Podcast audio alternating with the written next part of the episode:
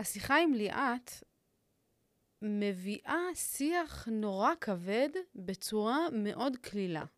אנחנו מדברות פה על דיכאון אחרי לידה, על דיכאון בזמן הריון, על איך מתמודדים עם זה, על איך מגלים את זה, על איך זה משפיע על ההורות שלנו, על האימהות שלנו ועל החיים בכלל. כאילו, להגיע לגיל כמעט 40 כשאת אה, מודה ו- ו- ומוכנה לספר ולדבר על ההשלכות של אותם שלושה חודשים ששינו את חייך, זאת יכולת uh, מאוד מאוד אמיצה, שפותחת איזשהו חלון בתודעה ומאלצת אותנו להתמודד עם המציאות ולהבין למה היא קרתה. יש הרבה מן הנסתר בכל הנושא הזה של אה, דיכאונות אחרי לידה, הרבה דברים שאי אפשר באמת להסביר למה זה קורה, למה דווקא לי, למה דווקא עכשיו. אבל אני חושבת שמעבר ל...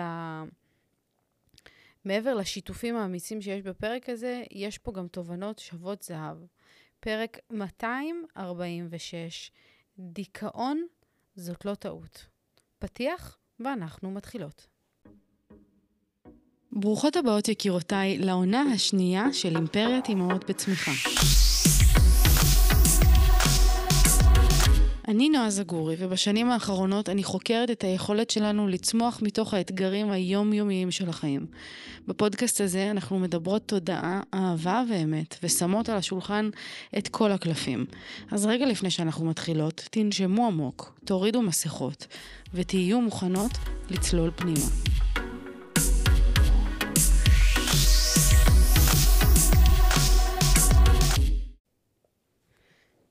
היי! ברוכה הבאה, גברת ליאת. ליאת קדם, נכון? נכון, קדם חדד, אבל... קדם אה, חדד. או שכאילו קדם, כן. לפעמים בא לי ככה, לפעמים בא לי ככה, אז אני, אני משנה. אני אף פעם לא אומרת קדם חדד, האמת. או ליאת חדד, או ליאת קדם. ואז אני לא, לא זוכרת בהזמנות שאני עושה, מה אני עושה, ואז כשאני שלום ליאת קדם, אז אני לא זוכרת אם זה היה ליאת חדד, ליאת קדם בהזמנות. לא נורא. בסדר. מה קורה? בסדר גמור. מתרגשת? מאוד מתרגשת. למה? מה מרגש אותך? אמיתי. המיקרופון מרגש אותי. כן? לא, תשמעי, קודם כל את לא לבד. אני חייבת להגיד שכל האנשים שבאים, בעיקר בפעמים הראשונות, זה נורא מרגש המעמד הזה, למרות שמה, זה כאילו מצחיק, כי בסוף זה את ואני יושבות פה. זה לא משנה, אבל זה מעמד, זה התאורה, זה המיקרופון, זה ה... לא יודעת, זה המצלמה, זה מרגש. זה מרגש, ועוד רציתי תמיד, אני תמיד רציתי להיות שחקנית, אז זה מרגש, זה מרגש. רצית להיות שחקנית? בוודאי, אני למדתי אצל ירום לוינשטיין. ואיך הגעת למען השם לעיצוב פנים? פחד. כן? רק מפחד, בוודאי. מה? כל החיים שלי רציתי להיות uh, שחקנית, הייתי במגמת תיאטרון. Uh, אחרי הצבא, יורם לוינשטיין, עושים, uh, את יודעת, דישנים, uh, מתקבלים. Uh, עשיתי את שנה א', הרגשתי שאני יותר מדי חשופה, היה לי איזה מונולוג מאוד קשה שעשיתי. Um, כולם מחאו לי כפיים, ואז חטפתי כאפה, פחדתי. הייתי גם בזוגיות עם אייל, היינו כולה שנתיים, אה, וחששתי של אוקיי, אני אצטרך לעמוד על במות, להתנשק, הוא הוא יקבל את זה. הוא תימני הרי. הוא גם הוא עוד אמר את זה. וכאילו, אה, חטפתי רגליים קרות, אמרתי, טוב, ביי, למרות שלא רצו שאני אעזוב. אה, וזאת הייתה טעות לדעתי, אבל אה, מה אני אעשה? אני גם אוהבת את איפה שאני נמצאת עכשיו. מה, את חושבת שזה too late? too late, כאילו, לאיפה אני אלך עכשיו? מי יקבל אותי? אז אומרים לי, תעשי קורס, תעשי קורס. נו, ומה אני אעשה עם הקורס? אני לא צריכה לעשות בכלל קורס. עכשיו ראינו מישהו בערוץ 12, גם שחקן מגיבורים עפים, אני כבר לא זוכרת מה, מה השם שלו, שהוא בכלל משחק. מהמם. הוא לא למד משחק, היה לו את הטאלנט, היה לו את הכישרון, מישהו צד אותו, ושלם ישראל. מבינה? אז למה את אה, לא סוגרת צדו לעצמך אותי. את הדלת? עדיין לא צד עדיין לא. אם יצודו אותי, אני נשבעת. עוד לא בא הצייד עוד לא המוכשר. בא הצייד שבא ואמר לי, את שומעת? בואי לאודישן, אני רוצה לראות אותך. לא, לא היה את הצייד. טוב, חכי, לכי איתי, אולי בפרק הזה אנחנו נגלה דברים אה, שיובילו לשם. אבל אה, תכלס, היום אנחנו התכנסנו כדי לדבר על דבר אה, לא פחות חשוב, נכון. מאוד מאוד משמעותי, שכשפנית אליי, כששמעתי שאת מחפשת לבוא ולדבר על הנושא נכון. הזה, כאילו אמרתי, רגע, זה נושא בהול, וגם יש לי קשר מאוד אישי אליו. אבל שנייה לפני שאנחנו באמת ניכנס ונדבר עליו יותר לעומק, תספרי רגע מי את? באמת, מה את עושה? מה, מה החיים שלך? תא משפחתי? מה קורה כזה בחייך? אז ככה, אה, אני בת 38, למרות שזה לא נראה. הרבה אנשים אומרים לי, אוי, איזה צעירה, אני לא כזאת צעירה. Uh, התחתנתי בגיל 25 עם אייל, אני מכירה אותו מגיל 18. הוא היה היחיד שלי בהכל. תמיד אני אומרת את זה, ואז כולם, כמו שאת עושה. כולם דופקים את המבט, של איזה מסכנה. בדיוק, של איזה מסכנה. אה, אבל מה לעשות, הכרתי אותו מאוד מוקדם, ויש לנו שלושה ילדים מתוקים. נויה בת uh, עוד מעט 12, גאיה בת 8, הראל בן 5. Uh, אני מעצבת פנים uh, בסטודיו טולה, אני וטל. Uh, ו- וזהו, נכון? זה מה שהייתי צריכה להגיד על עצמי. לא יודעת, את יודעת מה יש לך לספר כן, על עצמך. כן, זהו. התחתנתי בגיל מאוד מוקדם, תמיד שואלים אותי אם אני מתחרטת על זה. אני לא מתחרטת על זה, אבל אני חושבת שהיום הייתי עושה דברים אחרת. גם מבחינת הורות וגם מבחינת ילודה. Mm-hmm. אבל אה, איך אומרת המטפלת הרגשית שלי? אמ, לא צריך להסתכל על אה, מה הייתי עושה, אלא איפה אני עכשיו. על מה אני אעשה. אה, כן, כי המון שנים הייתי תקועה בחבל ש. חבל כאילו, שמה? חבל שלא התחתנתי יותר מאוחר, חבל שכאילו היה לי רק חבר אחד, חבל שלא עשיתי את הטיול הגדול, חבל שלא חיכיתי עם ילדים, חבל שלא זה, ת, תמיד חבל שלא, תמיד חבל, חבל, חבל שלא. ואז mm-hmm. פעם אחת היא שואלת אותי, אבל מה, מה כן? את אומרת, לא, לא, לא, אבל, אבל מה כן? אז מה, מה כן? מה כן? אה, לקח לי שנתיים וחצי, שלוש שנים להגיע למה כן, עד שבאמת הבנתי שאני במקום שהייתי אמורה להיות בו. וכאילו...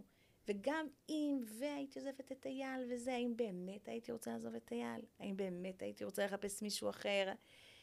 וגיליתי שלא. שכאילו, זה לא משנה אם היה לי עכשיו עוד חמישה, שישה, והייתי מתנסה, מה זה הנותן? כאילו, אתם יודעים, אנחנו אוהבים לרדוף אחרי ה...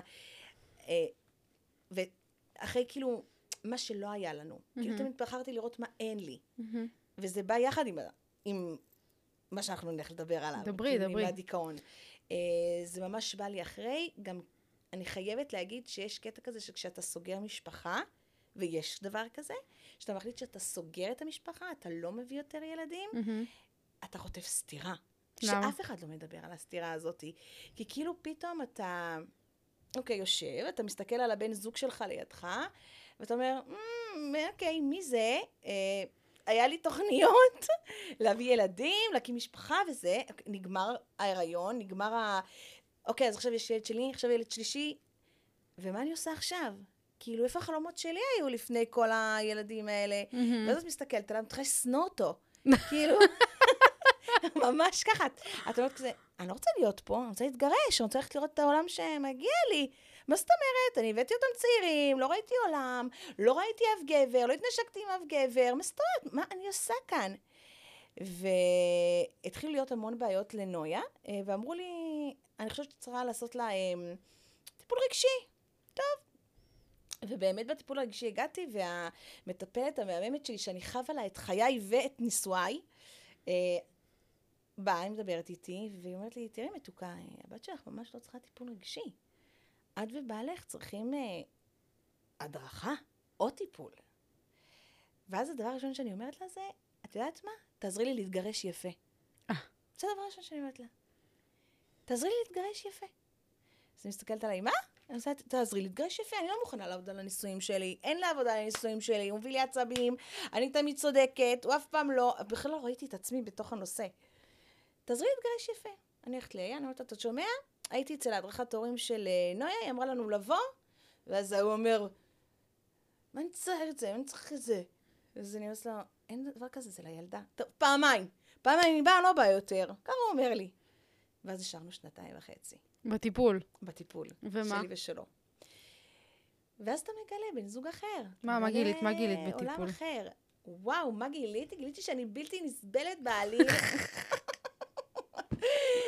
וואו, כמה פעמים אנשים חושבים שטיפול זה, זה כזה, אה, באים, מטפלים. לא, אתה עובר שם טלטלות, אתה בוכה. אני פעמיים פשוט קמתי ועפתי מהטיפול, אה, ואתה מגלה שאתה לא אה, תמיד ה... טלית שכולה. ממש הטלית שכולה. ושלבן זוג שלך יש רגשות, ואתה לא רואה את עצמך מהצד השני. מהמם. ואתה מבין שכאילו, יש הרבה ממה שאתה חשבת, והוא, אה, איך אני אגיד את זה? הוא חושב שאני לא זוכרת דברים עוד מבעבר. הייתה לנו איזושהי טלטלה בזוגיות בגיל 20, שהיא כמעט שברה אותה, אה, ועוד אני הייתי שמה. כאילו, והוא לא האמין. ספרי, ספרי לי. מה. אה, וואי, אני לא יודעת, מותר לי לספר, לא מותר לי לספר, ואז אני אומרת כזה, טוב, יאללה, כבר אני בת 38, כל העולם, ואם הוא ידע, אז מה? אה, נכנסתי להיריון, מהמם. אה, ונורא רציתי להשאיר את זה. היינו סטוד... אני הייתי סטודנטית. באתי לשאול אם זה ממישהו אחר, ואז נזכר. הוא לא... נראה לך, הוא רוצה כבר לקח את המפתחות, זרוק עליי, והולך מפה. נו, נו. זה התימני המשוגע הזה. אה, ונכנסתי להיריון, והייתי שנה ג', אה, אף אחד לא תמך בהיריון הזה, חוץ ממני שרציתי להשאיר, כי אני ילדת פאנצ'ר, ואני נשבעתי שאני בחיים שלי לא אעשה הפלה על ילד שלא מתוכנן. אה, והוא ממש לא הסכים, היה לו את האג'נדה הזה, אני לא מתחתן כי אני חייב, כי את נכנסת להיריון. אה, והלכתי והפלתי, וזו הייתה ההפלה הכי גרועה שהייתה לי בחיים. הוא היה איתי אמנם, והוא מה זה הכי גרועה? למה היו לך עוד? כן, אבל זה כבר היה, כאילו היה דופק. מהמם. אז uh, לא מזה, ו... ובכיתי את החיים שלי, ואחר כך, ואני זוכרת שהוא ישב בספה והוא אמר לי, אני חושב שאנחנו צריכים להיפרד, אה, אני לא מתאים לך. ו... ולא הסכמתי. יכולתי להגיד, יאללה, תלכי מפה, אבל לא הסכמתי, אבל היה לי כעס. שכאילו, איך לא רצית את זה? הרי שלושה חודשים אחר כך הוא הציע לי נישואים. מהמם. אז כאילו, מה, מה הקטע? כי, כי זה, עכשיו, בדיעבד, זה הדבר הכי נכון היה לעשות. הייתי בת כלום, הייתי בת 22, כלום, מה? ב-26 בכיתי שהבאתי אותה מוקדם, אז מה זה היה ב-21? לא ידעתי מה זה ילד. מהמם. אבל כשהוא ישב בטיפול ודיברנו על זה, ופתאום זה צף, והוא ראה אותי כל כך בוכה על זה, הוא היה בהלם, והוא בכה, כי הוא לא הבין עד כמה ה... כי כאילו, מה שהבטחתי לעצמי, שאני לא אפיל ואני לא אעשה הפלה, קרה. כאילו, הבטחת לעצמך ושברת את ההבטחה. כאילו, אז, אז מה עשית? כן, כאילו אכזבת את עצמך. אכזבת מאוד, ועד היום אני הולכת עם זה. אני הולכת עם זה, ואני אלך עם זה, וכמה שאני יודעת שזה היה, זה יושב לך, אבל כן שחררתי את זה בנוגע אליו. כאילו... כאילו הצלחת. לסלוח, כן, לסלוח. מ- כן, לא. זה ישב לי מאוד, זה משהו שישב, אני לא אשכח את היום הזה שיצאנו ממנה, ואני חושבת שיומיים לא דיברנו, כי כאילו כל אחד היה צריך עוד אה, להקל. את הדבר הזה. אה, ואנחנו חווים לה, חווים לה את הזוגיות שלנו, כי התאהבנו אחד בשני חזרה. כן? שתדעי לך, אני אגיד, אני אשים את זה. פה על השולחן. אני אותך מכירה מהסטורי של יד. משם אני מכירה אותך, ואני מרגישה שאני מכירה אותך טוב מהסטורי הזה, זה רק מראה כמה זה סטורי מושקע, נכון. וכמה רואים אותך במלא זוויות, והאמת שהזוגיות שלכם, למרות שאתם כאילו יוצאים אחד על השני וזה וזה, היא נראית ממש כאילו יש ביניכם באמת אהבה. יש, חד משמעית. כאילו, אני לא רואה את החיים שלי בלי אייל. וזה גם לא ידעתי לפני שהלכנו לטיפול. כאילו, לקחתי אותו המון מובן מאליו. מהמם. כאילו, הוא יישאר שם תמיד. וזה לא נכון, כי אני לא יכולה להגיד שהיום לוי דווי, שאף אחד לא יחשוב פה אחרי שזוגיות אה, זה, היא הכל אור. לא, אבל אנחנו יודעים איך להתמודד עם זה. מהמם. כאילו... מה, איזה כלים. קיבלת למשל? קודם כל, כשמביא- כש- כשמביאים לי ג'נן, אני מבקשת עשר דקות לתת את הזמן של עצמי. אני חושבת שזה... אני יכולה להגיד ש... טוב, אני אספר לך משהו קטן מצחיק. פעם ראשונה שאנחנו יושבים אצלה, היא אומרת, טוב, המשימה הראשונה שלכם זה ללכת הביתה ולדבר עשר דקות. אז אני מסתכלת עליה, מה זה שאני אגיד לו עשר דקות? לא, רוצה ממני. ואז היא עושה לי, מה זאת אומרת? לדבר איתו עשר דקות. על מה? מה זה על מה? על העבודה, על מה שיש, על זה. זה היה נראה לי עשר דקות? זה ים. בן אדם זה עשר דקות? ועוד היא אומרת לו, איך שאתה בא הביתה, אתה נותן לה נשיקה בלחי. מה נסגר איתך, גברת? בהתחלה מאוד אה, כזה... נגעלתי. ועד היום, נו. הוא חוזר הביתה, והוא מביא לי את הנשיקה. זה, זה פשוט הפך להיות... אה, הרגל. הרגל. איזה יופי. והיום אנחנו לא מדברים עשר דקות, היום אנחנו מדברים כבר אולי גם שעה ושעה וחצי, אבל תראי עד כמה זה נראה לי היה מטומטם לדבר איתו עשר דקות. מה אני אדבר עם הבן אדם הזה עשר דקות? תשמעי, זה... כשאנחנו נמצאים כל כך הרבה שנים ביחד, באמת, אפשר לראות את זה, מה זה, כמו שאת יושבת בבית קפה ואת רואה זוג שיושב, ואת קולטת שכאילו אין ביניהם שום תקשורת, ואת עם אומרת, הטלפון. כן. מה- מה- זה הדבר הזה? אז איך את מעבירה חיים שלמים עם בן אדם אבל ככה? בגלל זה גם הרבה אנשים מתגרשים מהר.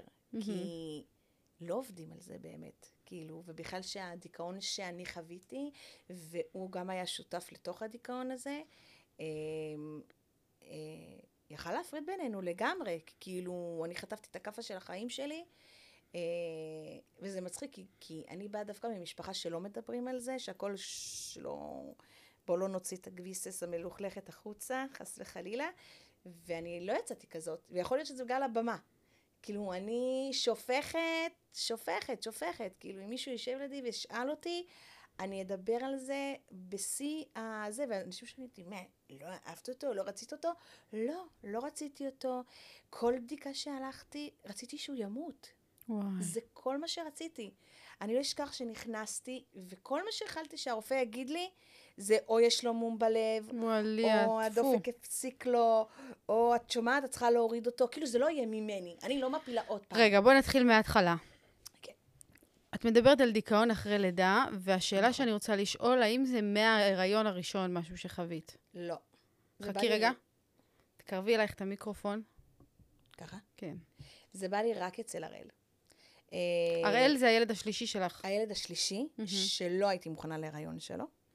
אה, גיא הייתה בת שנה וחצי כשנכנסתי להיריון. אני ממש לא רציתי עוד ילד בזמן הזה, אני רציתי להביא ילד כשהיא אולי בת ארבע. מהמם. ופתאום אני מגלה שאני בהיריון, ועולמי חרב עליי. חרב, חרב, כאילו, רציתי למות באותו רגע. אה, ואז כל המשפטים האלה של, תגידי תודה, יש כאלה נשים שלא נכנסות להיריון, גם... ש... אבל לא, אני לא צריכה להגיד תודה, כי זה לא אני. אני מבינה שיש נשים שרוצות להיכנס להיריון, אבל זה לא הנפש שלי שעכשיו אני צריכה להגיד, וואו, נכנסתי להיריון, בוא נקפוץ. אה, ואני זוכרת שאמרתי לה שאני בהיריון, הוא היה עמום בדיוק כמוני, ואז הוא אמר, מה שאת מחליטה, איך אני אוהבת את המשפטים האלה, מה שאת מחליטה. אז אמרתי לו, אני מחליטה שאני לא מפילה, כי כבר עשיתי את זה. אם הייתי עושה את זה עוד פעם, אני הייתי נשברת. איזה מזל. ו... וגם ככה רציתי ילד שלישי. ונורא פחדתי שאם אני אפיל עוד פעם, אני כבר לא אוכל להיכנס להיריון שאני ארצה. Mm. זאת אומרת, רצית ילד שלישי, פשוט לא רצית עכשיו. כן. רציתי במחשבות. מהמם. כאילו, אני לא יודעת אם הייתי באמת מביאה, אם לא הייתי כאילו נכנסת. בתוכניות שלי. בתוכנית, כשאמרתי במגירה שלי. בצ'קליסט, כן, אני נשואה עם שלושה ילדים, עם בית. נכון, בדיוק. אוקיי. אז השארנו אותו. ואני זוכרת שהרגשתי לא טוב, ואמרתי לו, טוב, בוא נלך למיון. אה, הייתי כלום, הייתי שבוע שבע, שמונה, אה, ואנחנו נכנסים, והיא בודקת, עושה לי, איזה יופי, הנה דופק. אני אמרתי לה, באמת שיט. ואז היא מסתכלת עליי, אמרתי לי, מה? אני עושה לה, "אה, לא, לא, כלום, כלום. את, באותם רגעים את כבר, כבר כאילו הרגשת את זה שמשהו לא סבבה בתחושות שלך? הרגשתי שמשהו לא סבבה, וזה נקודה שחבל שלא טיפלתי כשהרגשתי לא סבבה, כי משכתי את זה כל ההיריון, והיה לי הדחקה שזה לא יצא. כאילו, אני אהיה הדחקת כל... בהיריון לנצח. וואי. כל החיים שלי אני אהיה בהיריון, זה לא יצא באמת, זה כאילו, או שיקרה לו משהו ואני אפיל, או שפתאום יהיה לו מום ואני אפיל, כאילו... תשמעי, תשמעי רגע, אנחנו נכנסות פה לנושא שבאמת הוא נושא מאוד טעון, וכאילו, זה יכול להתפרש בצורה כזאת של צחוקים וסבבה וזה, לא, אבל לא, אני... זה לא היה צחוקים. אז ת, תסבירי לי באמת ברגע הזה שאת מבינה, כי אני מכירה דיכאון אחרי לידה שקורה כשאת יולדת. לא. אז הדיכאון של לידה כבר מההתחלה. מהמם. שאם הייתי שמה לב אליו, הייתי יכולה לטפל בו, שכשהיה מגיע הרגע של הלידה, אני לא הייתי נכנסת לכזה בור שנכנסתי, כי מהמם. נכנסתי לבור רציני. כאילו, נכנסתי לבור שבאמת האמנתי שאם אני אמות, יהיה יותר טוב לילדות שלי ויהיה יותר טוב לאייל. יואו. כי אני לא ראיתי את עצמי חיה עוד יומיים, חיה עוד שלושה ימים. וואו. כאילו, ואנשים לא מצליחים להבין את זה. זה היה לשבת בספה עם הראל עליי, ולקוות שאני אמות, שמשהו יקרה לי ואני אמות. עכשיו, זה מצחיק, כי זה כאילו היה שתי נפשות כאילו אחרות, כי מצד אחד רציתי למות, ומצד אחד פחדתי מהמוות. כי כשאני חזרתי מהבית חולים, אה, תמיד, אה, זה, אני הולכת אחורה קדימה, אבל כל ההיריון הייתי בטוחה שאני אמות בלידה. באמת? כן, הייתי בטוחה שאני מתה בלידה. אני השארתי לבנות פתקים. לא מאמינה. אני השארתי לבנות פתקים. כשאני הלכתי, כשירד לי המים, אני ידעתי שאני עומדת למות. זה כאילו ממש היה שאני לא אחיה מזה. אני לא אחיה מה, מה, מה, מההיריון. ונכנסנו ולא היו לי צירים, והכניסו אותי לניתוח קיסרי, אה, וילדתי, ומאותו רגע זה כל הזמן היה, מתי אני אמות? כאילו, אני יושבת שם, אני מרגישה דפיקות לב וזה, ואני מחכה שאני אחטוף התקף לב. אה, אני הולכת לאחות, אני אומרת לה, תקשיבי, אני עוד שעה בדיוק מתה. אני אומרת לך. ככה זה היה. חוזרים הביתה. ומה אומרת לך אחות? מסתכלת עליה, אומרת לי, למה את חושבת את זה? אז אני אומרת לה, כי אני הולכת לחטוף התקף לב. אז היא עושה לי, בואי נבדוק. והיא בודקת לי מה אה, מדדים, ואז היא אומרת לי, הלוואי וכל אחד שהיה חוטף התקף לב, היה לו את המדדים שלך. אז אני אומרת לה, את בסדר. את אחר כך תגידי שאני צדקתי. אני לא יודעת איך אז לא הביאו לי פסיכיאטר. איך אז לא הבינו שמשהו כאילו פה מטומטם? כן, עם מי, דיבר, עם מי דיברת על הדברים האלה? לא ו- דיברתי עם אף אחד על הדברים האלה. אף, לא סיפרת לאף אחד את התחושות האלה? לאייל אה, סיפרת? לא בדיוק סיפרתי, ראו עליי. תמשיכי לדבר, אני מסדרת לך את המיקרופון. אני אחת שלא... אי אפשר לא לראות עליי, כן? בואי, אני לא אחת סותמת. הרגישו, אבל לא באמת ישבתי ואמרתי להם שעכשיו בא לי למות, כי אז אימא שלי הייתה משתגעת. אמ, ואני זוכרת שחזרתי הביתה, ובאותו לילה היה לי כאבים, פתחתי, כאילו הרמתי זה קיסרי, והתחיל לרדת מלא דם, מלא דם, דם, דם, דם. ואני לא יודעת איך עשיתי את זה, כאילו, וגאיה, אה, שמאז אני חושבת שיש לה איזושהי חרדת נטישה ממני בוודאות, ראתה את זה. לקחתי את המפתחות, נסעתי לבד. לאסף הרופא, מדממת, מגיעה לאסף הרופא, סוגרת את הדלת, עולה למעלה, צורחת במחלקה. אומרת למות, אני מת למות, ככה. מגיעה אליי אחות, אמרתי לה, מת למות, מכסה אותי לזה, אמרתי לי, תירגעי, את חייבת להירגע. ואני, אני, אני, אני זהו, ואני אמרתי לעצמי, את יודעת, את יודעת שאת תמותי, את תצטרכי לקבל את זה. היא פותחת ואומרת לי, תקשיבי, מתוקה, זה לא דם, זה, זה, לא יודעת, משהו נוזל, שזה יוצא, כשאף אחד לא מסביר לך כמובן, אם תלכי הביתה וזה יקרה. אני נכנסת לרופאה, והרופאה אומרת לי, טוב, אחרי שכבר מנגזים לי והכל, מי פה איתך? אז אני נוסעה לאף אחד, באתי לבד. עושה לי, מה זה באתי לבד? ככה באת לבד? ככה צורחת? כל המחכה ככה? כן, ככה באתי לבד. שכשאומרים שבשעת מצוקה הגוף עובד על האדרנלין כן. ועל אה, זה, כן. זה ככה. מהמם. אני נסעתי, אני זה, ומאותו יום ישבתי בספה וחיכיתי למוות. ישבתי, וזה מה שעשיתי. ב-20 ליולי יצאתי לאייל, ואמרתי לו, טוב, אני יודעת שהיום אני הולכת למות, הוא אמר לי, די. כאילו, אני לא יכול, את צריכה טיפול. כאילו, היחיד שידע בכל, בכל התקופה הזאת של ההיריון שמשהו לא בסדר איתך זה הוא? זה גם אמא שלי ואחותי, ומה הם אמרו? כי הייתי איתם. אה, לאמא שלי יותר קשה להתמודד עם הדברים האלה. מה, מה היא אמרה? אה, קשה לה, קשה לה לקבל את זה, ואז היא אמרה לי, היא דווקא זאת שעזרה לי עם הפסיכיאטר. הלכה ושאלה חברות אה, על פסיכיאטרים טובים שיעזרו לי, אה, והיא הלכה איתי פעם ראשונה לפסיכיאטר. אה, גם לאייל היה קשה, שלא תביני. אייל אה, לא, לא יכל להכיל את זה, איך יכול להיות שאני אה, במצב כזה? ואני יושבת מול הפסיכיאטר, ואני אומרת לו את כל מה שאני חושבת, שאני בבור שחור, ואני לא רוצה לחיות, ואני מאמינה שכאילו לבנות יהיה יותר טוב בלעדיי. אה, ואז הוא שאל אותי, אוקיי, מי עם התינוק? ואז אמרתי לו שהתינוק עם אייל, והוא מדי פעם מביא לי אותו להניק. אז הוא אומר לי, את מעניקה? כאילו, איך יכול להיות? ואז אני עושה לו, כן, זה הדבר היחיד שמציל אותי. כי כאילו, אני יושבת כל היום, הוא מביא לי אותו, אני לא ישנה איתו, אני לא ישנה עם, אה, עם הראל, אה, והוא כל הזמן מביא לי אותו, לוקח אותו, מביא אותו, לוקח אותו. כאילו, זה, זה מה שאני עושה עם, אה, עם התינוק, והבנות עוד איכשהו אנשים מטפלים בהם. מהמם. ככה אני מעבירה ימים שלמים, לא אוכלת. לא אוכלת. אייל הולך, אני לא אשכח שבאיזה ארוחת צהריים ביום שבת הוא דוחף לי אה, עוף, ואני ז- זורקת את זה, והוא התחיל לצעוק עליי. אה, אני לא יכול יותר. זה היה כאילו מעמסה נפשית גם עליו מאוד קשה. כן. ואני זוכרת שהוא בא לפסיכיאטר, והפסיכיאטר אמר לו, היא צריכה אותך ב-400 אחוז. אין 200, אין 300. ומה שהיא רוצה, זה מה שאתה תעשה.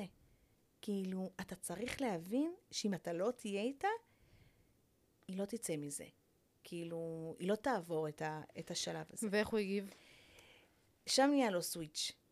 כאילו, שם נראה לי שהוא הבין שאני באמת במצוקה, אה, ולצערי הרב, אה, לפני הפסיכיאטר הזה הלכתי לכללית, אה, גם כשאת הולכת לנפש, לפס...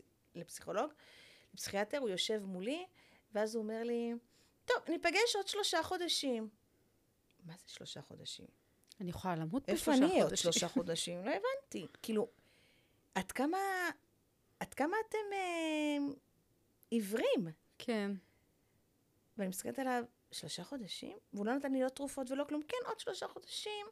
תראי, זה דיכאון של התחלה. כאילו, מאוד לא לוקחים בכובד ראש את מה ש... שזה יכול להביא. כי אני חושבת שאם לא הייתי מספיק חזקה, אני לא הייתי יושבת פה. אני באמת הייתי הולכת ומעלימה את עצמי, כי זה כל מה שרציתי. הייתי בתוך בור עמוק, תהום, ואף אחד לא יכל להציל אותי, לא ראיתי שום ידיים, וכל מה שרציתי זה למות. זה פשוט למות. ומה החזיק אותך באמת? הפחד מהמוות, כן? רק זה. את יודעת ששמעתי באיזה מקום שאומרים ש... הרי כולנו מפחדים נורא מהמוות. גם אנשים שכל כך מחכים לגן עדן, נכון. לא מוכנים למות בשביל להגיע לשם. זה מה שמשאיר אותך בחיים. הפחד מהמוות. כן? כן. אחרת אני הייתי... אני לא רציתי לחיות, לא רציתי להיות פה. הצלחת להבין בהיגיון שזה לא, שזה לא כאילו, שזה איזה תקלה שאפשר, שצריך לפתור? כי בכלל, איך את מגדירה את זה? כטעות, כתקלה, כשיבוש, כמה? מה, מה שקרה לי עם הדיכאון? התחושה הזאת של כאילו פתאום לאבד משמעות מהכל ו- ולרצות כי לסיים את הרגשתי הסיפור. שלקחו לי הכל. הרגשתי שלקחו לי הכל. מה? מה לקחו לך? עוד אז לא הבנתי את זה, כי לא הייתי בטיפול. אבל מהמם. היום אני יכולה להגיד שהרגשתי שלקחו לי את, את, את, את כל הניעורים שלי, כי אימא שלי חינכה אותי להיות במשבצות, כאילו, תלמדי, אה, אה, אחר כך תלכי לצבא, תעשי אוניברסיטה, תתחתני, תביאי ילדים, ואף פעם לא עמדתי ושאלתי מה אני רוצה. ועשיתי בדיוק את זה. הלכתי והייתי עם אייל וילדתי, וכאילו, ופתאום, את נכנסת לעוד פעם לופ של... אה, עוד פעם שיניים, עוד פעם גזים, עוד פעם לא לישון, עוד פעם לוקחים לי את החירות שלי, עוד פעם לוקחים לי את האני שלי. וזה לא פייר, זה לא פייר. יש לי ילדה בת שש, יש לי ילדה בת שנה, הייתה בת שנתיים וחצי שהוא נולד. מה אני עושה עם תינוק לעזאזל? כאילו, איפה אני בכל הנושא הזה? איפה ליאת נמצאת? וכבר לא הייתה ליאת. לא הייתה ליאת, כי הרגשתי שלקחו לי הכל. שכאילו נשארתי לבד, נשארתי בלטפל בילדים, וזהו. ורציתי שזה לא יהיה. וכשהגעת באמת לפסיכיאטר, מה, מה, כאילו, מה קרה שם? איך עובר, איך, איך זה נראה, התהליך הזה? אמ, הוא מבין אותך? הוא מסדר לך את המחשבות? תראי, קשה, קשה לדבר עם האנשים האלה, אני חייבת להגיד, כאילו, אם... הם לא תמיד מצילים, כי הם גם די מנותקים, כאילו, את יושבת מולו, והוא רושם ורושם ורושם, את בוכה, בוכה, בוכה, והוא רושם והוא רושם, ואז הוא אומר לי, את רוצה אולי אה, אשפוז יום? והייתי בהלם. אני חושבת ששם הבנתי את המצב החמור שלי. יואו. אני עוזרת לו, מה? אשפוז יום. ללכת, להתאשפז. אני חושבת שחטפתי את הכאפה שלי, דרך אגב, שמה. ואני עושה לו, לא, אני לא רוצה אשפוז יום. הוא אומר, טוב, אני רק שאלתי. כאילו, שם אני חושבת לרגע, אה, כזה חטפתי זית של כאילו, מה, כאילו נפל לא- לך האסימון שמשהו ממש... שכאילו משהו לא בסדר, ואני אומרת לו, אבל אני בן אדם שמח, וגם, אני מספרת לו שרציתי להיות שחקנית, ואני מספרת בדיחות, וזה כבר לא אני, ואני בן אדם מת מבפנים, וזה, ואני לא ישנה בלילות, כי אני מפחדת שאם אני אשן, אני אמות. ואם אני אשן, אני לא אקום יום למחרת. ככה, זה היה ה- ה- הזה שאני אני ממש חיכיתי למוות. זה, אני לא יודעת אפילו איך לתאר את זה, שפשוט חיכיתי למוות. אז מה היה הפתרון? מה הוא הציע? אה, הוא נתן לי כדור לשינה, מהמם, ואז הוא נתן לי צ'יפרלקס, כן. אה, שהם הצילו אותי. כן? הם והאופי שלי. לפחות קצת לפעמים צריך ככה לתת לך טפיחה על השכם, כי אני זוכרת שבפעם השלישית שבאתי אליו, הוא אומר לי, את המקרה הכי קל שהיה לי בדיכאון של הלידה. די. שהוא אומר לי, אני לא יכול להבין איך לפני פעמיים היית במצב שבאמת דאגתי אם אני לא אבוא ללוויה שלך, למצב שאני יודע ש, oh my god, את באמת בן אדם שמח וחייכן. כאילו כי- משתי פגישות. משתי פגישות, כן, משתי פגישות. כל פגישה היא כל שבועיים בערך, שבועיים וחצי. אה, ואני זוכרת שבאוגוסט, הלכתי אליו ביולי, באוגוסט ירדתי לאילת עם הבנות, אייל היה עם אריאל כל השבוע, כל השבוע. אני רוצה כל כך להגיד שכל כך חשוב שיהיה בן זוג תומך, כי אם אין, אין בן זוג תומך, את לא תשרדי. הוא באמת, מאז שהפסיכיאטר אמר לו, הוא כאילו לקח את זה בצורה של, אוקיי, אז אני מטפל בתינוק, והוא טיפל בו שבוע שלם, ואחרי שחזרתי בספטמבר, הוא כבר נולד ביוני, הוא כבר היה גדול, כאילו שלושה חודשים, רק אז הרגשתי שמתחיל להשתחרר לי ה... הרצון למות. כאילו, שלושה חודשים הייתי ב... אבל הפחד מהמוות לא נטש אותי עד עצם היום הזה. תגידי, ואיך איך הבנות שלך מתמודדות? כאילו, איך, איך, את כאילו, את בוא'נה, את לא לבד, יש לך עוד שתי ילדות, כאילו, איך, איך לא, מה, מסתירים את זה מהם? לא אני מס... חושבת שהילדה האמצעית שלי מאוד פגועה מזה. אה, גאיה, היא... א' כל היא חרדה אליי מאוד. אם כואב לי, אם קורה לי משהו קטן נגיד, עכשיו אני יכולה לצאת ולהגיד לה, כואב לי כאן, ולהיות ככה, היא תתחיל לבכות. יואו. היא תשב ותתחיל לבכות. כי לדעתי יש לה משהו בפנים שהיא לא מודעת אליו, כי היא הייתה קטנה. אבל זהו, זה היה משהו שמדברים עליו, או משהו שמטאטאים מתחת לשטיח? אני לא חושבת שאי פעם ישבתי איתם ואמרתי להם שלאמא היה דיכאון, ואני לא מוכנה, דרך אגב, כי בגלל שאני הייתי פאנצ'ר, ואמרו לי את זה, עכשיו לא אמרו לי את זה מרוע, שגם את זה הבנתי דרך הטיפול. אמ, כי אני הלכתי, אני הלכתי עם זה, עם הפאנצ'ר.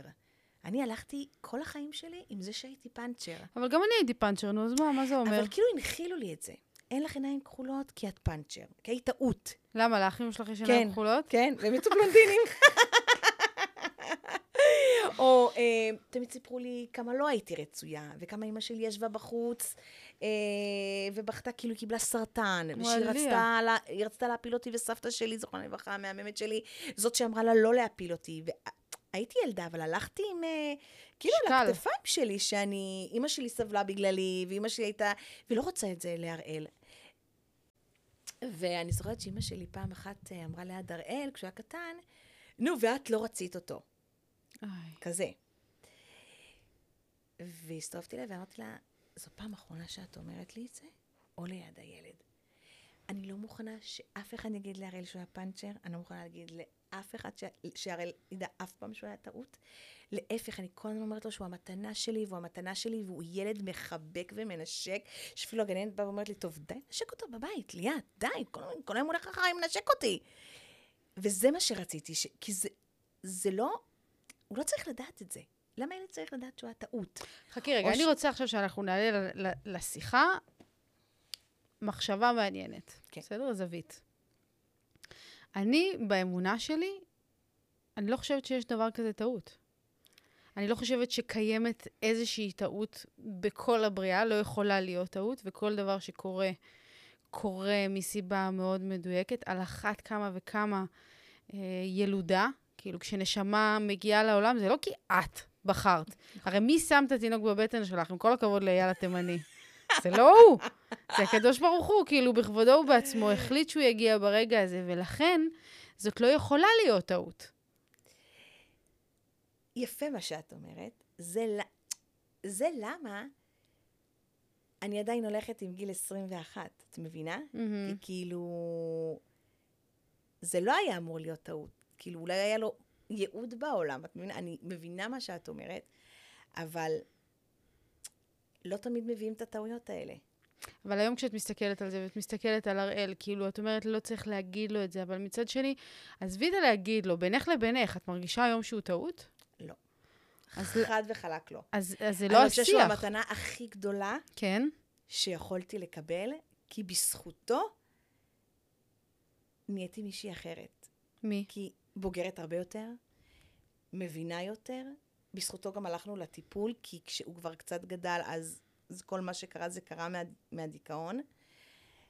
והוא עשה אותי מישהי הרבה יותר טובה. היום אני מסתכלת עליו, ואני, ו, וזה הדבר, אני, אני אומרת לעצמי, את יודעת, כש- כשהייתי בחרא, אפשר להגיד, תמיד אמרתי, דיברתי אלוהים, אמרתי לו, למה? למה? למה? למה עשית את זה? למה אני צריכה להתמודד עם זה? למה, למה, למה למה אני? עשית את זה? כן. כאילו, תגיד לי עכשיו מה הייתה המטרה. עכשיו, עכשיו אני רוצה לדעת מה המטרה הייתה לכל הדבר הזה. ואני יכולה להבין מה המטרה הייתה. זה, זה ילד שהביא כל כך הרבה אור הביתה, שהיום זה ה... באמת, הוא הלב שלי. הוא, הוא ילד, אימא'לה, הוא הילד הכי מדהים בעולם, ותמיד היה לי פחד שאני אשנא אותו. כאילו, שאני לא אשחרר את זה. שכאילו תמיד אני אראה אותו כמשהו שבגללו עברתי, מהמם. אבל לא, זה לא קרה. כאילו, ובגלל זה אני לא מוכנה שיגידו לו את זה, כי אני לא רוצה שיהיה לו מה שהיה לי. אני לא רוצה שהוא יסחב על הגב שלו, שאני עברתי את מה שאני עברתי, כי כאילו הוא היה טעות. את לא חושבת אבל שזה ממש עניין של איך את מציגה את זה, בתור האימא שלו? אבל איך אני יכולה להציג לו את זה?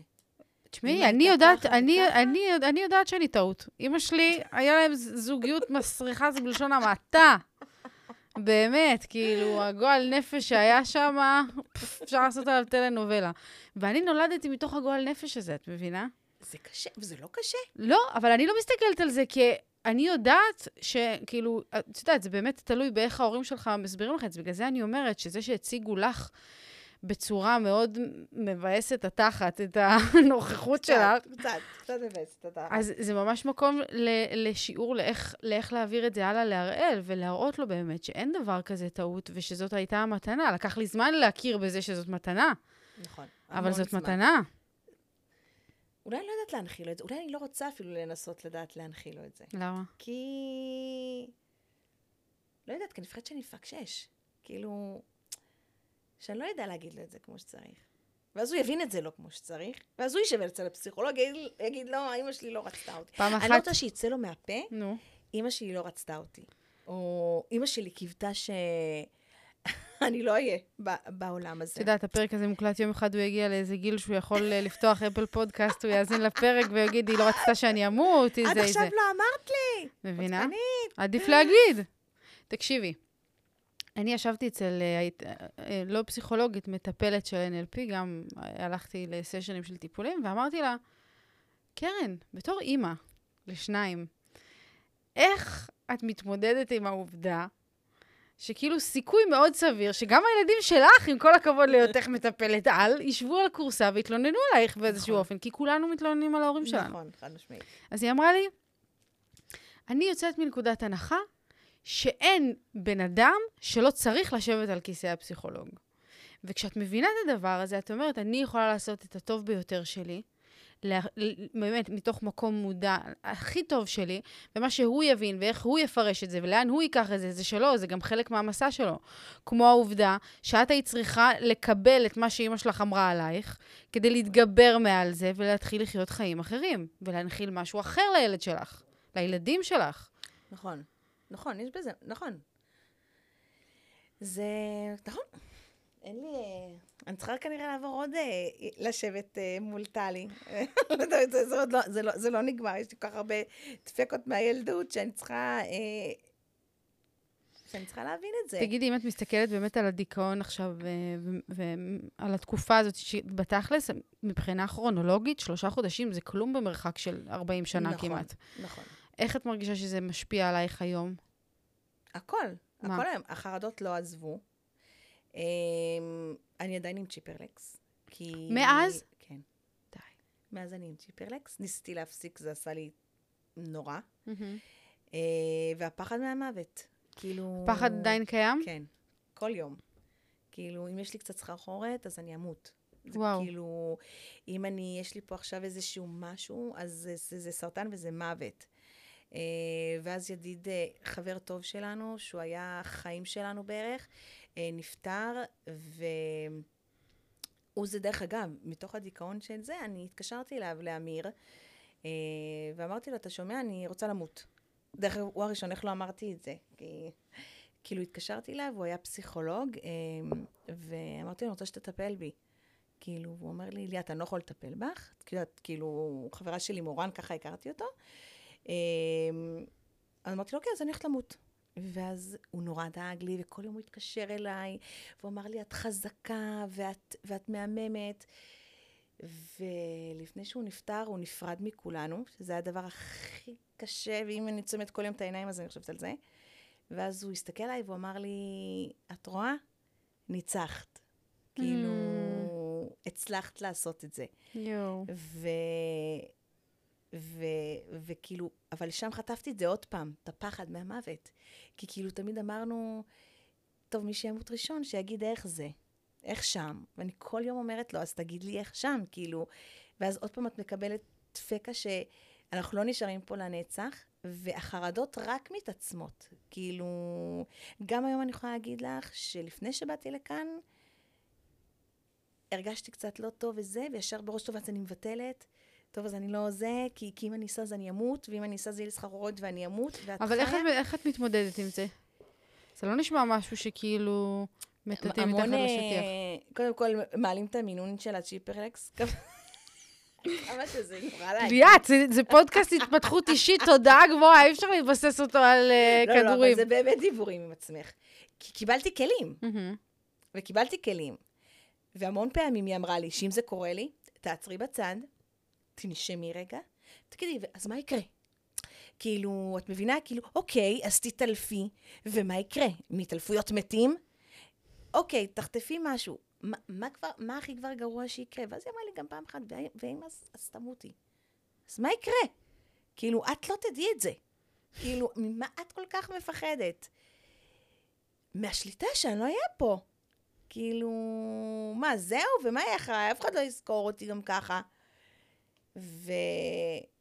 ואת כל יום צריכה לדבר לעצמך. זו התמודדות יומיומית. עם מי שחושבת שזה עובר, אוקיי, אז אני גם לא בעד רק לקחת כדור, כי זה לא עוזר בשום אופן. את חייבת לקחת כדור עם טיפול רגשי ועם טיפול אה, פסיכולוגי, כי זה לא יעבוד אחר כך. את מרגישה שאת מצליחה אה, לשמור את זה, זאת אומרת, לא להעביר את זה לילדים שלך? לא. מה? לא. אה, נויה שלי הגדולה סוב- סובלת ממני הרבה בקטע החרדתי. כן? כן. אה, שאת חרדה לה כל. הזמן? היא חרדה לעצמה גם. היא? כן, כן, כן. כי היא רואה אותי, אה, ואני לא תמיד מתמודדת עם זה יפה. אני מנסה, אבל לילדה בת 12 היא מאוד אה, חרדתית. כן. כאילו, אני ממש רואה אותה, אני, אבל מוקדם מדי. כאילו, אם כואב לה משהו, היא יושבת ואני חושבת שזה הסוף שלה. ואני יואו. אומרת לה, נויה, תקשיבי, זה לא, קחי כדור. אני כאילו מנסה להיות המטפלת שלה. עכשיו, לפעמים זה עוזר לי, לפעמים זה לא עוזר לי, אבל זה המון מהתקלות שלי, ואני יודעת את זה, ואני מנסה לתקן את זה. Uh, האמצעית, יש לה uh, אופי של ברזל פלדה, וזה מה שלדעתי עוזר לה. ועם הקטן אני כן מצליחה. למה? כאילו, אני לא, לא מחזירה לו את החרדות שלי ואת הכל. שאלה מעניינת, למה? וואי, תשמעי, זה לא פשוט בתור אימא להודות בדברים האלה. לא, אני, אני חושבת שחצי ממני דפק את נויה. כאילו, בוודאות. Um, אני גם לא יודעת, היא אף פעם לא דיברה איתי על זה, אבל אני לא יודעת מה היא חוותה בגיל שש, שש וחצי, שהיא ראתה אותי ככה, ואני בטוחה שהיא זוכרת, אין דבר כזה שלא זוכרים, אני זוכרת גם אני דברים מגיל שש. ולמה את לא מדברת איתה על זה? לא יודעת. כי אני תשמעי מפחד- טוב, אני את- מפחדת, את- אני בסוף מפחדת השיחה הזאת, את תעשי שם איזו שיחה, ואת- ואני צריכה- צריך לשמוע פה המשך, זה לא הגיוני. את מבינה שאת חייבת לדבר איתם רגע? אני... אני לא חשבתי על זה אף פעם, את יודעת? באמת? כאילו לקחת את זה עם עצמי והיא תגדל. אף פעם לא חשבתי לבוא לשבת לה, את שומעת, נויה, אני רוצה לדבר איתך על משהו. כאילו, עכשיו, בזמן האחרון היא גם מדברת איתי מלא על תינוקות. כאילו, מה? אמא, איך זה לידה? אמא, זה כואב. ומה את אומרת לה? אה, ואני אומרת לה, קודם כל התחלתי לענות לה על השאלות. אמרתי לה שלידה זה כואב, אבל זה משהו שטוב, כי אחר כך באים, ויש את התינוק, וזה מהמם. אה, והיא לא מפסיקה לשאול אותי, אז יום אחד אמרתי לה, תגידי, מה קורה לך? מה בהיריון? את רוצה לספר לי משהו? ואבוי לי שפרד. מה קורה? לא יודעת, לא יודעת, אני, אני, אני חושבת על זה המון. על אה, אם נביא ילד, ו, ומה יהיה עם ילד. כאילו, מה, מה קורה איתך? את בת 12. אז מה, תשמעי, זה נושאים מעניינים, מה? היא כל הזמן רוצה ממני מידע, ומידע, ואיך זה ככה, וכאב לך, ו- ואני יצאתי מהבטן, ואני יצאתי ככה, ו- ואיך אחר כך תני לה היה מידע. לך. אני נותנת לה, ואני נותנת לה ב... מינון מישהו- מדויק. כן. אף פעם לא באתי ואמרתי לה, את באמת רוצה לשמוע? כאילו... היא מפחדת, מה, זה יכול לדפוק אותה. אם תשמע שהיה לי את זה, לא תרצה להביא ילדים, גם ככה פחדנית. תשמע שהיה לאימא שלה את זה. אותה לא שלחת לטיפול? היא לא. כל הטיפולים האלה לכל הילדים מאוד יקר, העסק הזה. שם את צריכה להיות עשירה עם כל מה שה... בדיוק, עם כל הבלאגן הזה. בדיוק, בדיוק ככה. אבל היא התחילה לעשות משהו, ואז היא הפסיקה כי היא לא רצתה. אבל אני כן מנסה לדבר איתה ממש על הכל. מהמם. כאילו שהיא תספר לי, ותגיד לי, ותשתף אותי, ותמיד להגיד לה שאני אף פעם לא אשפוט אותה, גם חלק דפקה מהילדות ש- שלה לשפוט, והביקורות. אמ, ויכול להיות שגם זה חלק מזה שאני לא רוצה להגיד אה, לילדים, כי אני לא יודעת איך אני מתמודדת עם הביקורת שלהם. מבינה? איך אני מתמודדת עם הביקורת של נויה כלפיי, או עם, עם הביקורת של הראל. כאילו, אם אני אבוא ובאמת אגיד לו, בוא, אני רוצה לספר לך, כאילו, מה זה... כמה אריאל מה זה היום? ייתן לו? אה, בן חמש וחצי. חמש וחצי. חיים שלנו, באמת. אבל אה, מה זה ייתן לו, את מבינה? כאילו, לי זה לא נתן כלום. נתן לי רק קקה. מה? אה, זה לדעת שאני... פאנצ'ר. ולדעת שאני לא רצויה. אבל זה עניין של גישה. כל החיים שלי נבנו על זה. את לא תאמיני לי, נועה, אבל כל החיים שלי נבנו על לרצות את אימא שלי, כי הייתי לא רצויה. כל חיי נבנו סביב הנושא הזה. על להיות הילדה הטובה, ולהיות הלא מרדנית, ולא היה לי בכלל דבר כזה אה, גיל התבגרות. מהמם. לא היה לי דבר כזה. וכאילו, תמיד לעשות מה שאימא אומרת, יש לי שאלה לשאול אותך. זה דפק אותי. את חושבת שלעשות שינוי בחיים זה משהו שכאילו יש לך הזדמנות לעשות, וברגע שנעלמת ההזדמנות, זהו, נגמר? נגמר הצ'אנס? כמו שאת אומרת, סגרתי את המשפחה, אין, אני כלואה פה לנצח, אני אתקע איתו עם התימני הזה ועם שלושת הילדים שלו. פחות, כן, אני לא בן אדם, אה, אני אופטימי, אבל לא... לא, עזבי אותך אופטימי, ברמת, ברמת ההיגיון, את לא מאמינה שאת יכולה ליצור שינוי משמעותי בחיים שלך מעכשיו והלאה? לשנות גישה, לשנות את הדרך שבה את חושבת, ל- ל- להיפטר מהחרד... את לא מאמינה שזה אפשרי? בטח ש... א' כל עשיתי שינוי. את רואה אותי עכשיו אחרי השינוי, אם את היית רואה אותי לפני השינוי, מהמם. את לא היית מאמינה. מי שאני היום זה ממש לא מי שאני הייתי לפני שלוש שנים, בכלל. מהמם. אבל קשה לי לעשות עוד שינוי. מבינה מה אני אומרת? כאילו... כי אז כבר איזה כאילו... שינוי היית רוצה לעשות? שאתה לא תצפה בזה. הייתי רוצה לעשות באמת את הדברים שאני חלמתי עליהם. מה? אם זה לעמוד, כמו שאמרנו בהתחלה, אם זה לעמוד על במה, ואם זה באמת ללכת ולהיות לתוך העולם הזה. הרי לא סתם התחלתי את האינסטגרם, ולא, אכפת, ולא סתם אכפת לי מכל עוקב שיש לי באינסטגרם. כי כאילו, אני מרגישה ששם אני יכולה כאילו להיות uh, הבמה שתמיד רציתי, ואם יש משהו אחד שהיו אומרים לי, מה היית רוצה לשנות? זה את זה. זה בכלל להיות uh, מופיעה, זה בכלל להיות אולי uh, סטנדאפיסטית, זה בכלל להיות uh, מובילת דעת קהל. כאילו, אני חושבת שיש בי אור שלא נוצל. מהמם. מבינה מה אני אומרת? כאילו, יש בי משהו שהוא כן מיוחד, וכן שאנשים צריכים לראות, כי כל מי שאני פוגשת, ואני לא רוצה להיות שחצנית, תמיד אומרים לי, אין, את, את, איפה את? בוזבזת, מבוזבזת, קראת עליה בוזבזת, בוזבזת. אבל אני לא באמת יודעת מה, מה לעשות עם זה, ופה כשאת אומרת, את לא מאמינה של לשנות וזה, אין לי את הביצים לשנות. כי אני לא אקום עכשיו ואני אגיד, זהו, אני הולכת לזאתי, אני הולכת לזאתי, אני אפתח לי דלתות, אני אקום, אני אעשה, אני... מחכה שיטפטף עליי. איך ליד אומר, את מחכה שיפלו עלייך העוקבים. אבל זה קצת נכון. מחכה שיפלו עליי. תקשיבי, כאילו- שאלת אותי מקודם כשנכנסת, שאלת אותי מה אני עושה. נכון. ואמרתי לך, יש פה אולפן, ואני עושה ליוויים של פודקאסט וכאלה. אבל כששואלים אותי מה אני עושה, וזה לא כשאנחנו נמצאות פה בתוך האולפן, אני בהגדרה שלי חוקרת שליחות וייעוד. הנושא הזה של מה השליחות שלי, מה הייעוד שלי, מה באתי לעשות פה, זאת שאלה שהטריפה לי את המוח כל החיים. מלא. ומתוך התפקיד הזה שיצרתי לעצמי, אני מזמנת לעצמי הרבה אנשים שבאמת שואלים את עצמם את השאלות האלה כל החיים. הם יכולים להיות עם עסק מצליח ומפוצצים בכסף, וכביכול יש להם את החיים הכי טובים, הכי מושלמים, הכי זה, אבל בסוף היום, כשהם לא מרגישים משמעות מהעשייה שלהם, או שיש להם איזשהו חוסר, שמשהו לא יושב, כאילו ח- ח- חסרה פה איזו חתיכה, או כמו שאת אומרת, אני מרגיש שיש לי פוטנציאל לא ממומש, משהו בי לא יוצא החוצה. ככה, זה בדיוק אני, דרך אגב. זה בדיוק אני. דרך אגב, זה שאני זזה כל הזמן, זה גם מזה. נדפקתי מהחרדות. אבל uh, זה בדיוק זה. אני מרגישה, תמיד אומרים שנשמה עוזבת את העולם, לא יודעת, ככה שמעתי שאומרים, uh, ברגע שהיא ממלאה את הייעוד שלה. כאילו, היא באה לעשות פה משהו וזה, ואתם יודעים, אני מתעצבנת שכאילו אמיר, היה לו כל כך הרבה ייעוד, למה הוא היה צריך לעזוב? אבל בגלל שאף אבל- אחד לא יודע... בדיוק. אבל אני מרגישה שכאילו, זה בדיוק מה שאת אמרת עכשיו. מה? שיש בי משהו שאני צריכה כאילו לעשות, אבל אני לא עושה אותו.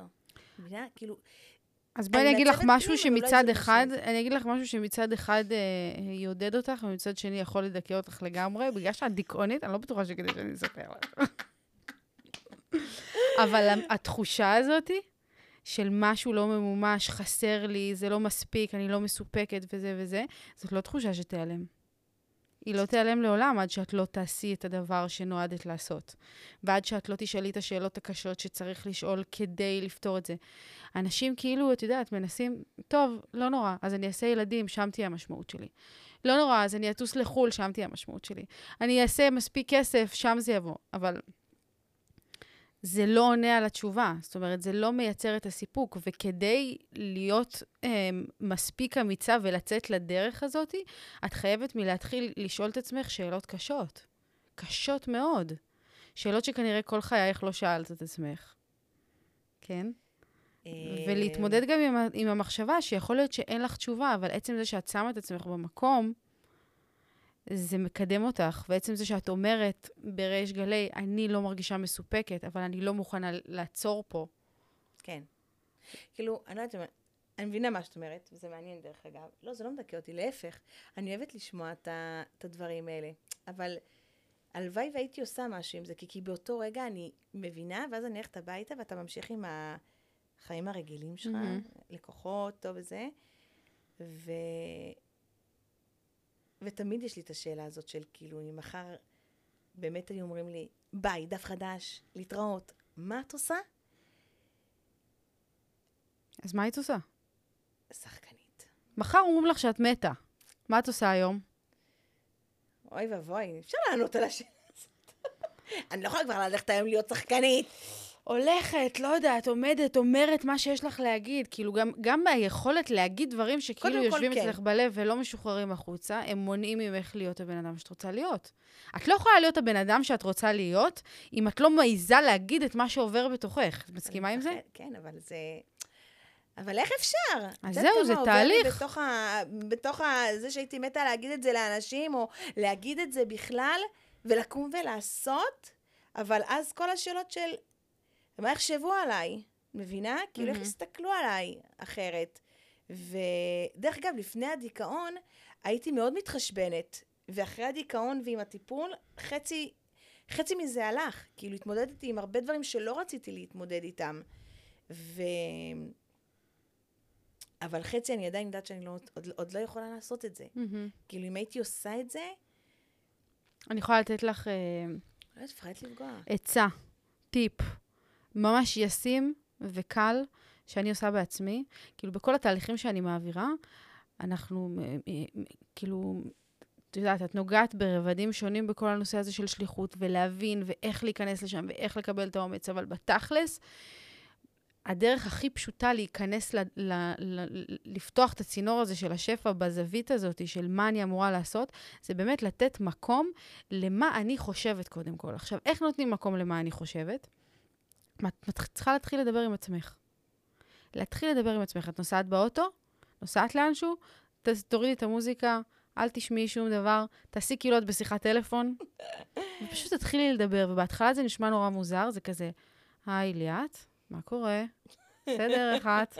בהתחלה זה כאילו שיחה עם חברה, אבל ככל שאת מתרגלת את הדבר הזה, את שמה לב שמתישהו את לא חושבת יותר על מה את אומרת, זה פשוט יוצא. זה פשוט עובר דרכך. ואז את הופכת להיות הפסיכולוגית הכי טובה של עצמך. וגברת, איך קוראים למטפלת שלך? טלי, יואו, יואו. טלי. עם כל הכבוד לטלי, היא לעולם לא תוכל לדעת, וזה נכון לכל המטפלים נכון. באשר הם, וזה נכון לכל הקואוצ'רים, וזה נכון לכל בן אדם שמעביר איזשהו תהליך בן אדם. כולם עושים את אותו דבר. מה הם עושים? מוציאים ממך מידע. נכון.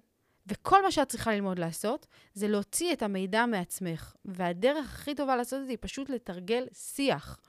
לדבר, לדבר, לדבר, לדבר, לדבר, לשמוע, לשמוע את מה שאת חושבת. כי דברים שאנחנו שומעים אותם בתוך הראש, וכשפתאום את שומעת אותם במציאות, הם אחרים לגמרי. פתאום את אומרת, על מה עשיתי סיפור? מה, אני מטומטמת? מה זה השטויות האלה?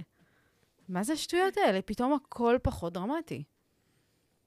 הכל יותר, יותר רגוע, יותר הגיוני, פתאום הכל פשוט, יש לו, יש לו מקום. מעניין. שווה לנסות. אני אתחיל לנסות לדבר לעצמי. שווה לנסות. אני מקווה שזה... תראי, זה... בוא נגיד שאני מקווה שאולי עוד כמה שנים אני אוכל להגיד שעשיתי את השינוי שרציתי לעשות. כאילו... עכשיו אני עוד אפשר להגיד שאני פחדנית. לא פחדנית, לא, לא מאמינה אולי בעצמי מספיק כדי לעשות את זה. ואת יודעת שזה שאת אומרת את זה, זה חצי מהדרך. נכון, נכון, אבל הייתי רוצה שזה יהיה יותר. כי כאילו, אני מרגישה כאילו כמו הפצצות האלה, כמו המתנות שרוצות לצאת החוצה, אבל הן לא יוצאות החוצה, כי הן כאילו לא יוצאות, תקוע המנוע של, ה, של הקפיץ, אז זה זה, כאילו, תקוע. תגידי, גלשנו פה למלא נושאים שונים. נכון. אבל אם באמת מאזינה... לא יודעת אם סיפרתי לך, אבל גם אני היה לי דיכאון אחרי לידה. לא כמו שלך. כאילו, זה לא באמת היה מהרגע שנכנסתי להיריון, ממש רציתי להיכנס להיריון, אבל איך שילדתי, היו לי שלושה חודשים גם, שלושה חודשים מאוד מאוד. מאוד קשים.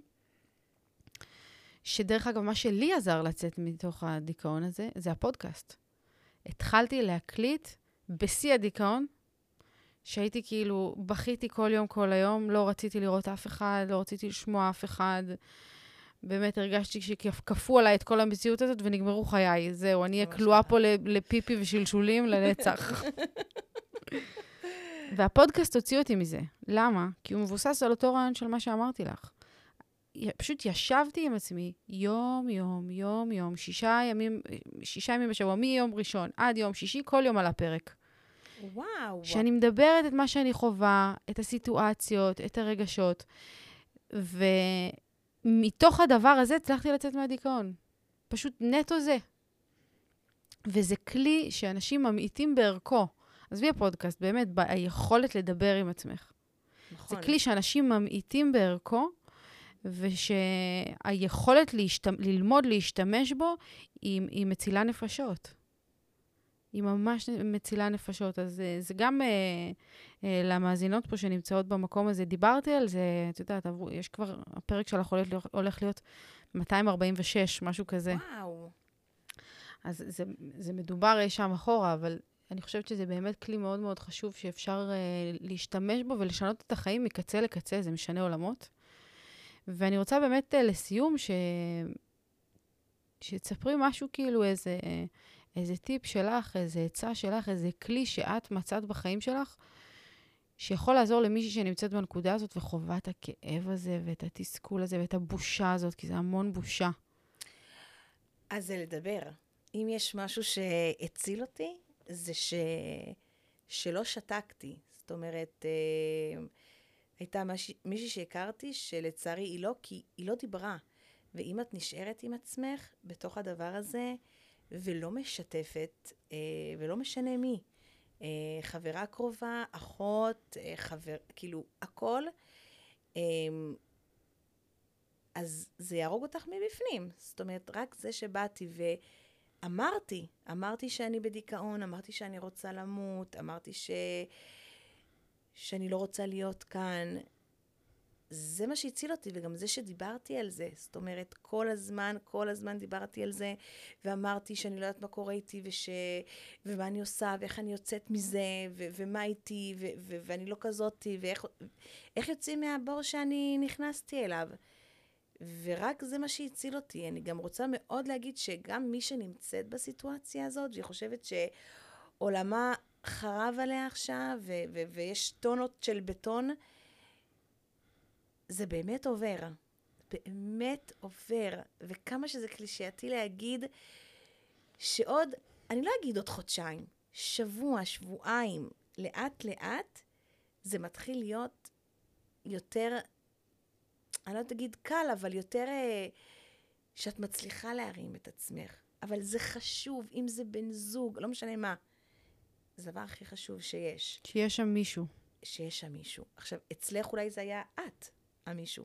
כי את דיברת לעצמך, או דיברת למיקרופון, אבל זה היה לדבר ל. נכון. כאילו, זה לא היה לשבת עם המחשבות שלך בתוך הראש ולראות איך את uh, מסדרת את זה. זה לדבר למישהו. אפילו שמישהו תיקח בובה ותדבר לבובה, אבל לפחות זה יוצא החוצה. את משתפת מישהו. כי אחרת את, um, את נעלמת. הדבר הזה שהוא אמר לי על האשפוז יום, זה כדי שאני אשתף מישהו. זאת אומרת, האשפוזי יום האלה זה שאת הולכת ויש שם פסיכולוגים ויש שם אנשים שחווים בדיוק אותו דבר כמוך, אמ, ואת איתם במשך כל היום, ואת לא מרגישה לבד, ואת לא מרגישה בודדה. כי ברגע שאת מרגישה בודדה ולבד, אז אין, אין, אין איך למשוך את החבל.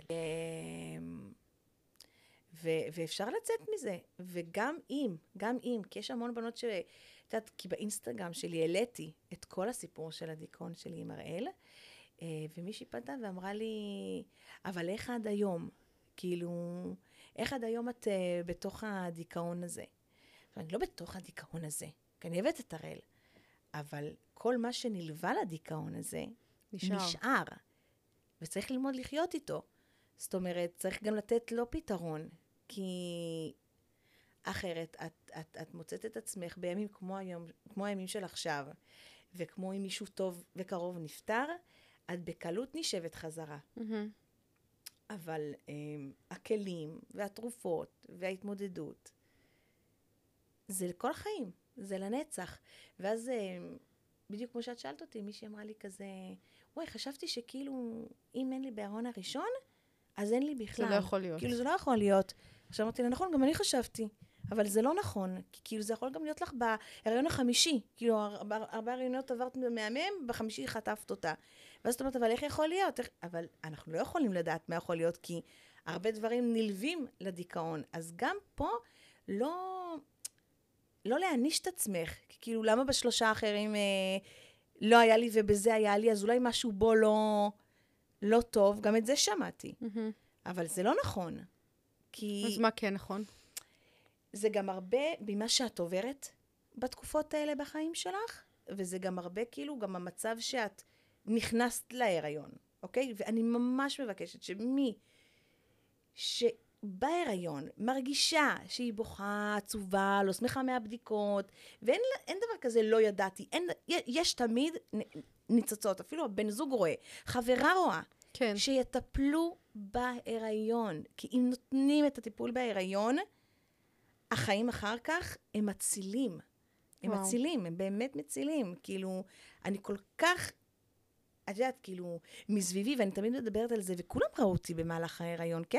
בעלי, ואחותי, ואימא שלי, וחברות שלי, אבל כולם חשבו שזה יעבור. כאילו, שאני אראה את התינוק, וכאילו... יבוא לי. את תתאהבי. זהו. ואני לא אשכח שאימא שלי, שכשר, באמת שלא אכלתי וירדתי במשקל, וזה, התלחששה עם אחותי כזה במטבח. אני לא יודעת מה יהיה איתה. אני לא יודעת מה יהיה איתה, היא, היא איבדה את זה, היא איבדה את זה.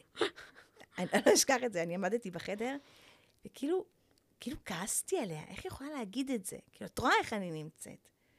וכאילו, איך אף אחד בהיריון שלי, שאנשים יפתחו את העיניים, איך אף אחד בהיריון שלי לא אמר לי, תקשיבי, גברת, את צריכה עזרה." עכשיו לוקחת את הדברים שלך, ועכשיו את הולכת לפסיכיאטר או לפסיכולוג, לא מחכה שאת תלדי, ואז זה מה שיקרה, כי אז זה עוד יותר היה גרוע. אני אפילו לא יודעת, עד היום אני, אני מחקתי את הברית שלו מהראש שלי, אני לא זוכרת כלום, אני רואה רק מתמונות, ואני אפילו לא. זוכרת את עצמי שם. יואו. וזה חבל לי, כי זה ההיריון האחרון שלי, דרך אגב, מהקטע של הקלוז'ר. והתבאסתי, שדווקא... ידעת שאת לא עושה האחרון- עוד ילד אחריו? ידעתי. אה, אייל לא מוכן לשמוע על עוד ילד, למרות שאני נורא רציתי, הוא לא מוכן. אני חושבת שהוא חטף כאפה. לא מוכן לגדל שלושה לא. ילדים לבד עוד פעם. אה, לא, הוא אמר לי, אין סיכוי, גם לא פיזי וגם לא נפשי שלך, אני לא יודע מה יקרה. וגם אז, זה לדעת שכאילו, באסה, הרעיון האחרון שלי, ולא חוויתי ממנו כלום. מבינה? כאילו, לא התרגשתי מבעיטות, לא התרגשתי מהבטן, לא התרגשתי מהתהליך, וסיימת. כאילו, אף פעם לא חשבתי על זה, שכאילו באמת מגיע איזה שלב שסוגרים את הבסטה, וכאילו איך זה מרגיש. זה התמודדות. וואו, סגירת משפחה. זה... אני לא יודעת את זה, טלי, סתם לא. זה... מביאים אותך, כמו שאת אומרת, שואלים אותך שאלות, ואז אין כאילו, אז סגירת משפחה, ודרך אגב, מה שאני ידעתי על סגירת המשפחה, אני מפרסמת את זה לכל החברות שלי שעוד לא סגרו משפחה, שהתכוננו? שהתכוננו. איך מתכוננים? שכשזה יבוא, והמחשבות שלך יבואו, לא תחשבי שאת השתגעת וכאילו תחשבי שאת נכנסת לדיכאון, אלא תדעי שזה מחשבות של סגירת משפחה. וכשדיברתי על זה עם חברה שלי, היא אומרת לי, וואי, תקשיבי, זה מה זה נכון. כאילו, גם זה לא עובד על הפרק. איך אנחנו מרגישות שאנחנו סוגרות משפחה? תשמעי, אבל אני חושבת שזה אה, זה מאוד קשור למה שדיברת עליו קודם, בגלל שאת לא מרגישה שאת מקיימת את השליחות שלך בצינור הקריירה, נקרא לזה, שאת לא עושה את מה שאת צריכה לעשות. אז כאילו את מגיעה לרגע הזה שנסגר צינור אחד משמעותי, שזה הצינור של ההורות ושל להביא ילדים וזה, נכון. שזה ממלא, ממלא את רוב החיים, בוא נגיד את האמת. חד משמעית. ואז את אומרת, ריק, ריק, חד משמעית. מה יש פה ריק? אבל אני חושבת שדווקא את יכולה להסתכל על זה ממקום של מתפנה לי עכשיו זמן לחקור ולהבין ולנסות דברים שלא היה לי זמן, לא היה לי אומץ ולא היה לי יכולת. וואלכ, ליאת, עברת שלושה הריונות, דיכאון אחרי לידה, כבר חשבת אלף פעם שאת הולכת למות, אז תעמדי על במה. מה כבר יכול לקרות? יגידו שאת גרועה, אז מה? יודעת כמה פעמים אנשים אמרו לי, לכי לצוותא, לזה, תעני, לא מוכנה, לא מוכנה. אבל תראי, עכשיו פתאום נופל לי האסימון, איזה פחד, את כל החיים מפחדת למות. מה יכול להיות יותר מפחיד מזה? שלא יצחקו, אני אספר בדיחות, ואז מה, יעמדו ויסתכלו עליי. איך אני ארגיש כמו איזה פתחנית? אבל זה באמת השאלה, שתדעי לך שגם זאת שאלה שאני שואלת את עצמי כל הזמן. שאני אומרת לעשות, לא לעשות, מה הדבר הכי נורא שיקרה? לא יצחקו. אז מה? מכירה אותם? תראי אותם מחר? את לא תראי אותם יותר בחיים שלך. אני אחשוב על זה. תחשבי על זה, ואת על זה. תחשבי גם על ה... אני מבטיחה לספר גם לנויה. כן. איכשהו, אני צריכה לדעת איך אני אעשה את זה. דבר אה, אחרון, לפני שאנחנו מסיימות, אני רוצה להגיד, לא חושבת שנתנו לזה את הבמה הראויה, אבל בתוך כל המקום הזה של אה, פחדים וחרדות וטעויות וכל ה... הדבר האמיתי האמיתי בעיניי, שמחזיק את הראש מעל המים, זה, זאת אמונה. זאת אמונה, נכון. זאת ההבנה שיש מישהו ממש ככה, אבל. שמנהל פה את העולם בצורה מופתית ומושלמת, נכון. ושאנחנו באמת לא יכולים לקבוע שום דבר. ילד לא בא בגללנו. גם הוא יודע מה הוא עושה. נכון? כאילו, עם כמה שזה קשה להגיד את זה, אבל נכון. הוא, הוא יודע מה הוא עושה. כן. הרבה פעמים ש, של, שכאב לי ולא ידעתי למה, אני אחר כך הבנתי למה. כן. כאילו, אין, אין ספק שזה באמת שהאמונה זה מה שמחזיק. וגם אמרתי לך, גם לפני זה, שדיברתי עליו המון פעמים. גם בהיריון, גם אחרי ההיריון, גם ב... שיפרת את היחסים שלך איתו? כי אמרת שכל הזמן אמרת לו, עכשיו תביא תשובה. אה, שיפרתי שאני באמת מאמינה שהוא משגיח עליי. כן? כן? ממש מאמינה בזה, כן, חד משמעית. חד משמעית, אני מאמינה שכשיש לי, ברצינות, אני כאילו פתאום מדברת אליו, ופתאום אני רואה אחרי שבוע שינוי, לטובה. כאילו, שכאילו, או שאני אומרת לו, תגיד לסבא שלי תמיד בא אליי בחלומות, רק שבאמת המצב לא די. טוב. ואני מבקשת ממנו, תגיד לו שיבוא אליי בחלום, תגיד לו. והוא באמת מגיע. כאילו, אני באמת מאמינה מעביר לך מסרים? סבא שלי, אה, סבא שלי בא תמיד רק להגיד לי משפט אחד כל הזמן. מה, מה? אותו. משפט? אותו משפט. כאילו, אני תמיד רואה רק חצי פרצוף שלו, ושהוא נוגע בי, ושהוא אומר לי, יהיה בסדר. יואו. כן, זה ה... זה, זה, זה בכלל, כן. אני מאוד, אה, זה למה אני אומרת לאמיר, תבוא אליי. כאילו, תגיד לי משהו, תגיד לי. אבל uh, הוא עדיין לא בא, ואני מחכה ליום שהוא יבוא, מחכה, באמת. פעם אחת הוא בא, אני זוכרת שגם סיפרתי למורן, כבר לא זוכרת מה, את החלום, אבל לא ראיתי אותו, לא ראיתי את הפנים. כאילו זה היה הוא עם הכובע. אבל ידעת שזה הוא. דיברתי אליו, כן, חד משמעית. יואו. כאילו... אז אני ממש מאמינה, הוא שומר עליי לחלוטין טפו טפו. אבל אני באמת מרגישה את זה שהוא שומר עליי, גם ב... בהכל, באמת. ליאטוש, היה לי תענוג, והיה לי כיף, והיה לי מעניין, ואת מהממת. אולי תזמיני אותי מתישהו עוד פעם. אולי, לכי תדעי, אולי אם תעשי את השיעורי בית ששלחתי אותך לעשות, ויהיה פה איזה מסקנות, יהיה אפשר לעשות פה פרק ב'. כל עוד אין פרק ב', אנחנו נחכה ונמתין. תודה רבה לך, יקירתי. תודה רבה, חיים שלי.